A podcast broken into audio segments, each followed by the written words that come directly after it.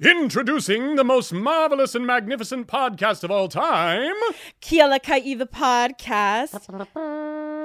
Aloha Seasiders. I hope you guys are having a fantastic week. We are here. I'm your host, Mackenzie Alvarez, and I'm joined by Levi Fuanga. How are you doing? I'm doing fantastic. It's been a great day. It's been a great week.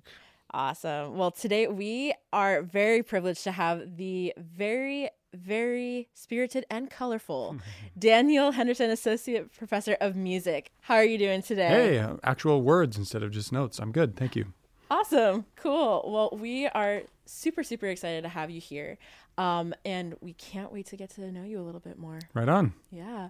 So let's kind of dive into it. So I am curious, tell us about your journey of music and how did you come to this profession and kind of your passion for that?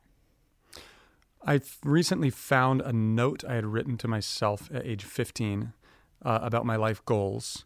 And I actually was surprised reading it because I didn't know it had happened this early, but it said that I wanted to be a jazz music professor. No way. When I was 15 years old. Wow. My parents are both music professors. I started piano lessons when I was 2 or 3 years old. Music was just a huge part of my life all the time.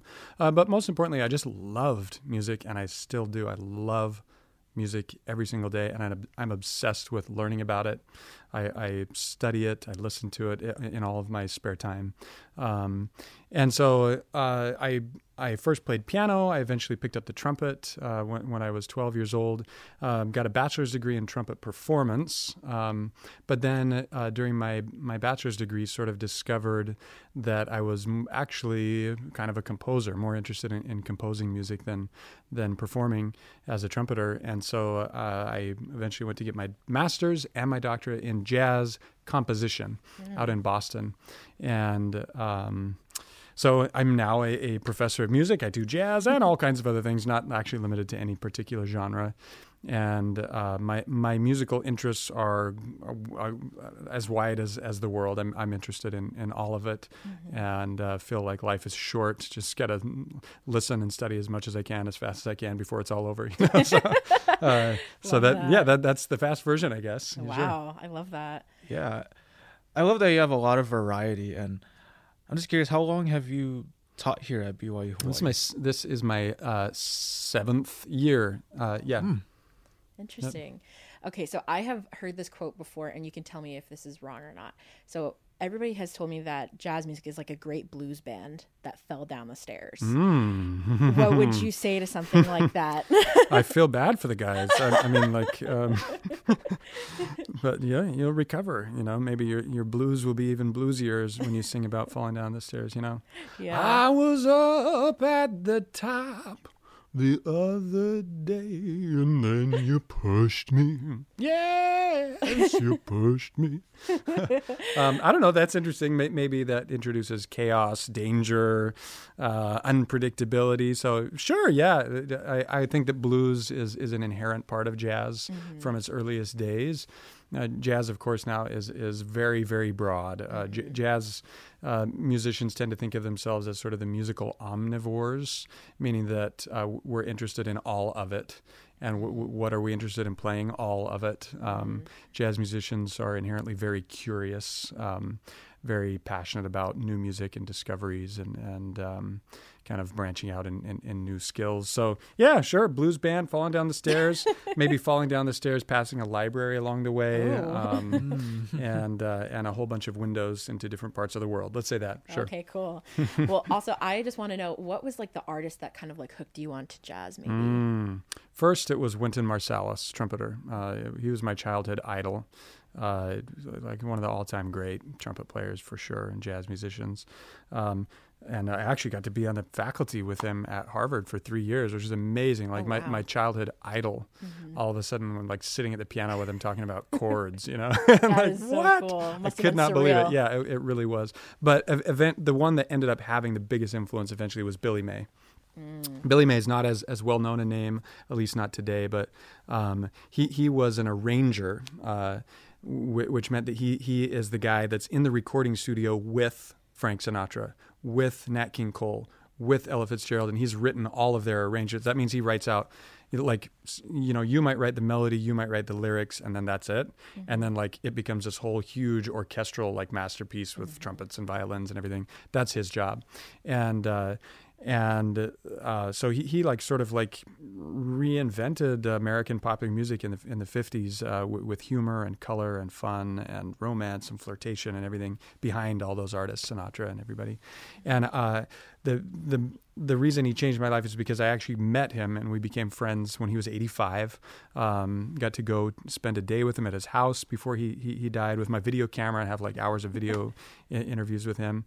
And the moment I met Billy May, and I had been studying his music for a while before that off his original manuscripts, I was like, this is my life. I love this. Mm. That like the man's music makes me laugh. It makes me cry in all the best ways. Mm. It just moves me. So that was the biggest influence. And even though he's been dead now for many years, I still feel almost like he's sort of like whispering over my shoulder sometimes. Like I can still hear his voice, and feel kind of like I just sort of channel his humor and creativity sometimes. I love that. That's awesome. Yeah. And so I don't know a lot about music other than that I listen to it every day. Mm-hmm. But I once watched a movie and some character said a quote that's something like this. It's like, without music, life would be a mistake. And like, I truly believe that because I don't know what I would do if I didn't have anything to listen to. But as a music teacher, like, what has music done for you? And like, and what your students maybe too. And what are like reasons why you can't live without it? Oh man, how long is this podcast? Oh. But I'd like just take one for instance, like movies. Like how many of you out there listening binge on Netflix sometimes, or Amazon Prime, or Hulu, or whatever? You're honestly not just watching Netflix. You're listening to music almost all the time and allowing it to influence your emotions, to lift you, to carry you on some journey. If you watched any Hollywood cinematic movie without the music, it would not be nearly the experience that it is. You know, like just the choice of a single chord at the right moment can break your heart or thrill you or make you terrified. Like if you're watching a horror movie and it's just someone sitting on their couch, a woman sitting alone on her couch and it's dark or whatever, but everything looks normal. And all of a sudden you start to feel creeped out. It's not because of the actress. It's not because of the script writing. It says woman sits on couch. But then the script will say like creepy chord enters. You know, and the composer there gives you the chord and you go, no, I know something's happening. Something's about to happen. It's going to be devastating. Get out while you can. So music is a storyteller. It lifts the emotions. It creates surprise.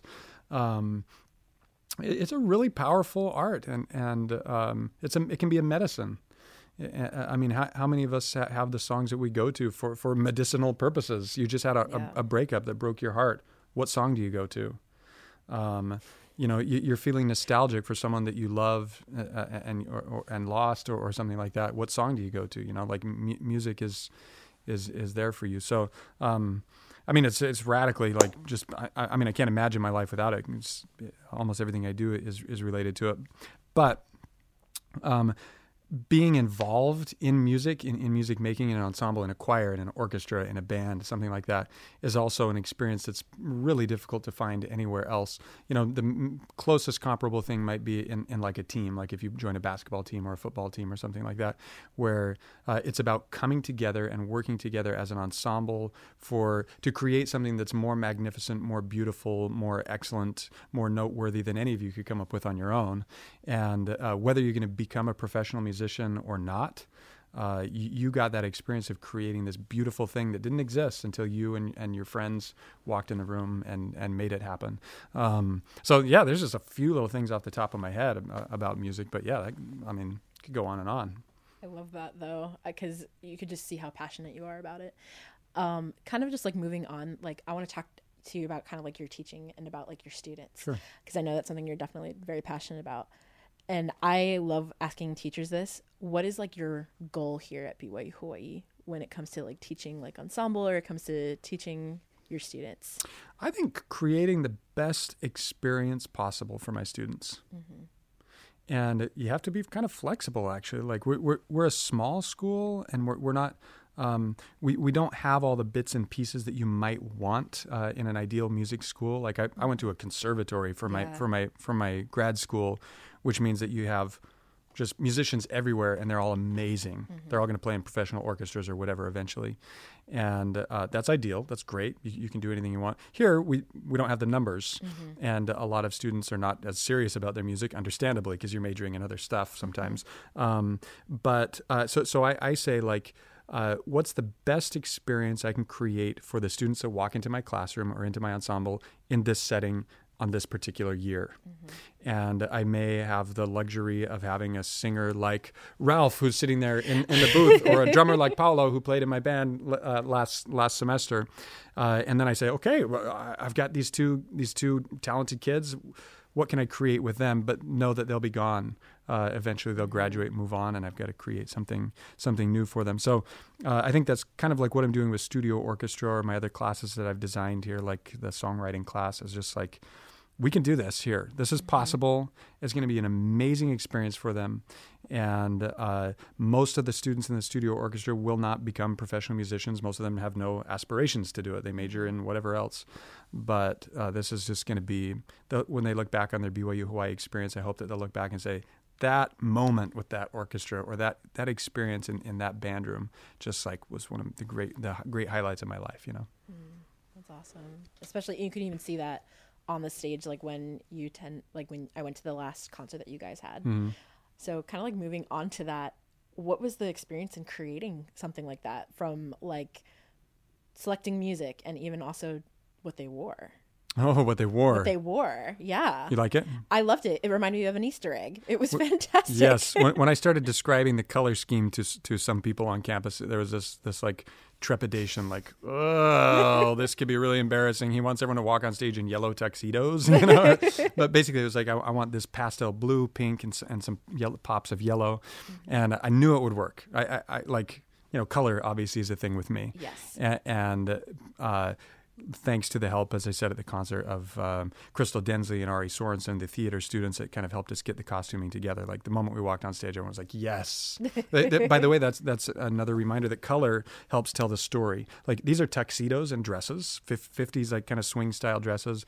But and so that's formal and that's mm-hmm. serious and we've worked hard. But we're wearing yellow, pink, and pastel blue, yeah. which means we're fun, we're lighthearted, we have a sense of humor. This is going to be a really fresh, vibrant, fun experience. Mm-hmm. But otherwise, the experience has been incredibly rewarding. The studio orchestra is made possible, or I should say powered by research, archival research. Right. Typically in a university ensemble, you just perform music that's published. You can buy it from online and they send you the parts. You put it on your music stand and your job is just to perform it. We are not doing that at all. I've spent 20 years working in archives, working with the original manuscripts of Nat King Cole and Frank Sinatra and Ella Fitzgerald and Billy May, and bringing that, like making facsimiles and teaching the students how to read those things and how to interpret them has been an incredibly rewarding experience, and one that is actually unique. I think the music that we're choosing, quite frequently no one else has ever performed it since the original Hollywood recording sessions. Right, I remember you saying that. The orchestra's is on fire, I mean, with enthusiasm, I think. Mm-hmm. And another question, what is your favorite piece that you like to perform or love to perform?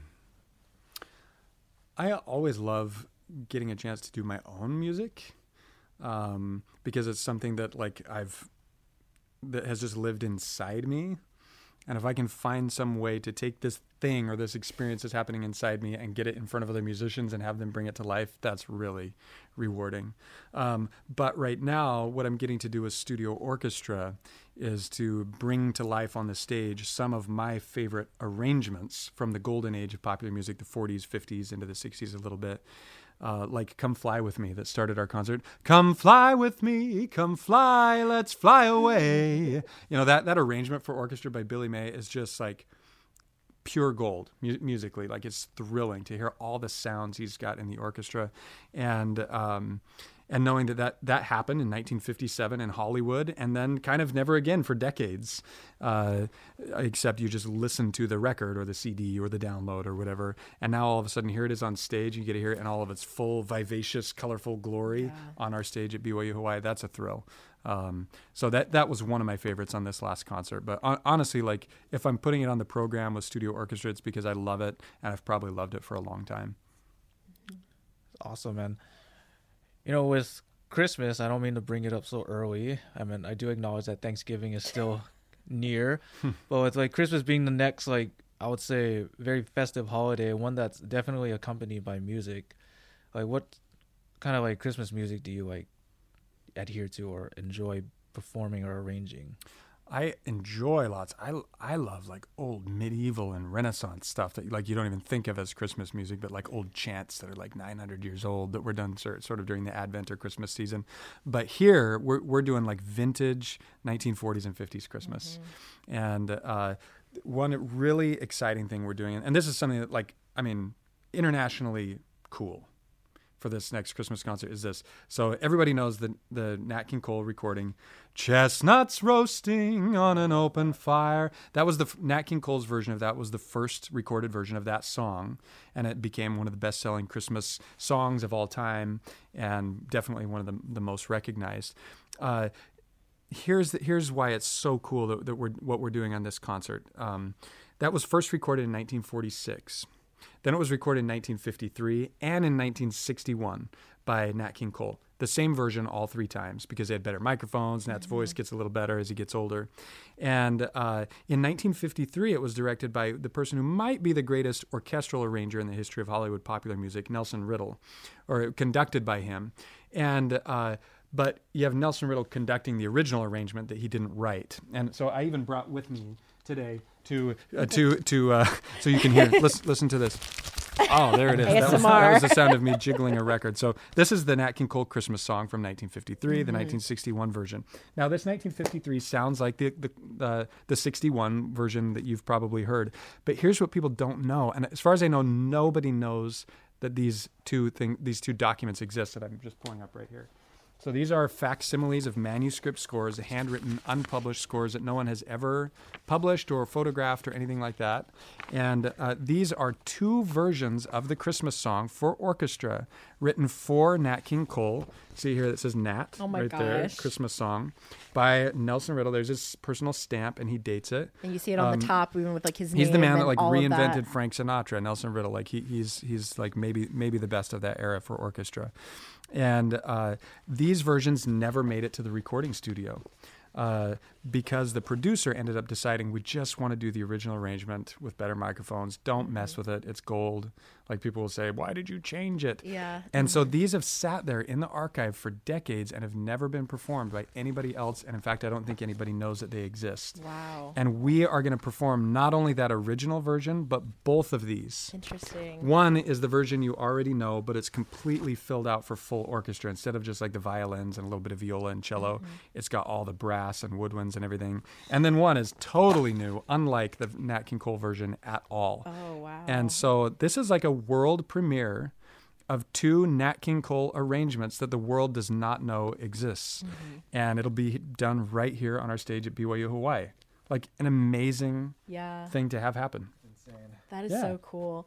And I think kind of just like going along with that, because like I feel like a lot of people do know about like Frank Sinatra, like Dean Martin, Nat King Cole. Mm-hmm. They're known pretty worldwide. Why do you think their music is so timeless? They call it the golden age of popular music, I guess, for a reason, in that lyric writing was probably never technically better than it was during the 30s, 40s, 50s. Mm-hmm. Come fly with me, come fly, let's fly away.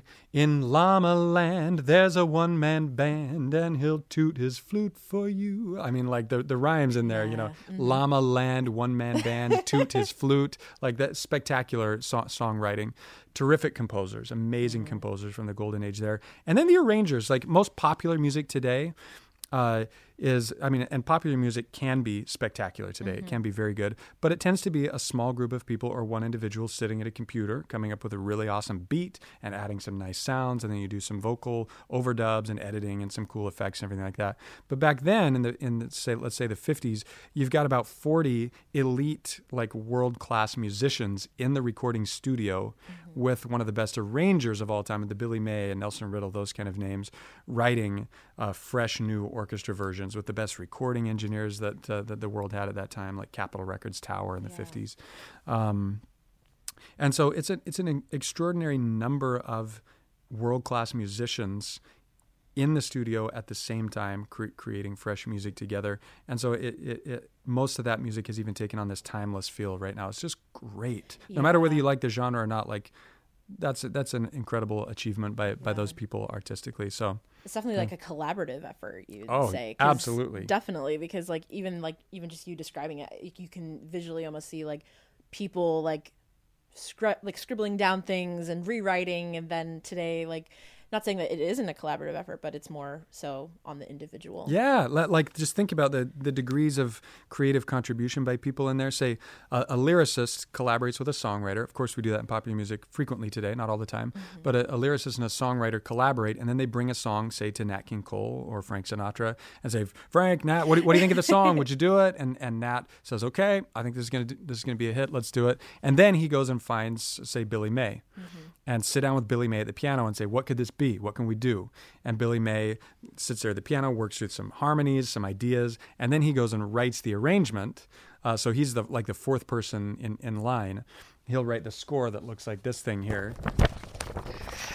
There's the score. And then you get someone to write out all the parts for the orchestra, and then in come 40 world-class performers and the best recording engineers. So yeah, collaboration is absolutely the name of the game. And it was inconceivable to do it as a one-person kind of deal back then. And I feel like it definitely made the hits. Like when I think of like those types of people, I think of like Unforgettable. Like you hear Nelson that Riddle, and Nat King Cole. It's fantastic, and you like never forget it because it's just so timeless, and it's unforgettable. It's unforgettable, and it gets used over and over again. I feel like a lot of these artists get used over and over again with like a beat, a tempo, whatever. And that song in itself is also a testament to collaboration, because Nat King Cole did not write the song, but the songwriters brought it to him, and he actually changed some of the lyrics. Interesting. Other artists had been offered the opportunity to sing the song, or they tried to get anybody to do it, and Nat made some pivotal changes to it to make it better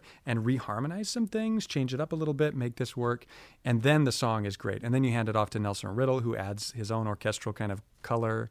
And the collaboration, get all the creative, brilliant minds to working together on a project, and it's going to be better than any of you would have been able to do on your own. I love that. Perfect. Yeah, that just makes me happy. I'm a big music history nerd, so listening to this kind of stuff just like makes me like, oh yeah, that's awesome. So very cool. I know. Thank you so much, Dr. Henderson, just for sharing like your knowledge, your aspirations, your passion for music. We could obviously go talking on more about it, but unfortunately, we do have to bring this podcast to a close. But before we do that, that too, we do want to ask a few questions just to kind of get to know you a little better. And great. We just have these 5 quick questions that we'd like to ask. I'll be fast. So, the first question is, what has been your most favorite thing you've done here in Hawaii? Studio orchestra. What is the first thing you do in the morning? Grown because I'm 42. Oh, I'm not 32 anymore. What is a recent book or movie that you enjoyed?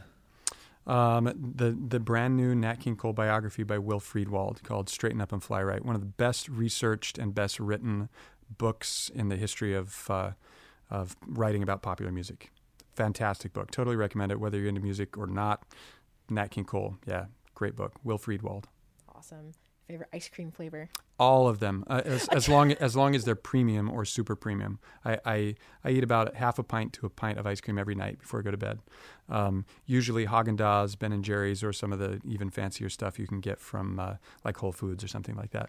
So if it's gourmet and premium, which actually has a certain amount of milk fat in it, you know, if you can get up to like 14, 15, 16, 18% milk fat in the ice cream, that's what I love. I'm sorry, you said a pint? Yeah. That's a key to a healthy life, apparently. Yeah, it's about 1,000 to 1,400 calories per night of ice cream every night before I go to bed. It keeps me happy. It's like mental health, you know? Oh, yeah. Oh, yeah. Felt that. And then what is a childhood dream? Well, I feel like you've shared with us already, but just to reiterate that. Mm-hmm. What's a childhood dream you had? Yeah. A childhood dream I had? If you know, music, I've always loved music, but really what I wanted to be the most was a pirate. And if I couldn't be a pirate, I wanted to be a professional baseball player, eventually basketball player. I want to play for the Utah Jazz. And then if not that, I want to be a brain surgeon. None of those things worked out. So I became a musician. I guess I kind of dream odd directions and everything like that. But yeah, it's kind of, I guess those are all adventures, like an adventure of discovering how the brain works, or an adventure of like conquering the world of athletics, or being a pirate and sailing the wide open seas, you know. And like, not to sound cheesy, you've obviously discovered who you truly are after all of that. Totally. Mm-hmm. I love it. I've never burned out on it. Of course, there are like challenges and frustrations in the profession, as there are in any profession. But I've always loved music, and I can't conceive of getting to a point where I'm bored by it, because like I feel like I've just scratched the surface of what I'm capable of doing as a musician and what there is to learn. There's so much to learn out there. Well, awesome. Thank you so much for coming on this podcast today. I think we definitely learned a lot, especially about music history and about you. And we thank you again for those who are tuning in. And Dr. Henderson, how about we end this podcast the way you would do it? Any musical outro. We hope this podcast has been unforgettable in every way. Aloha, Seasiders. Mahalos. Mahalo.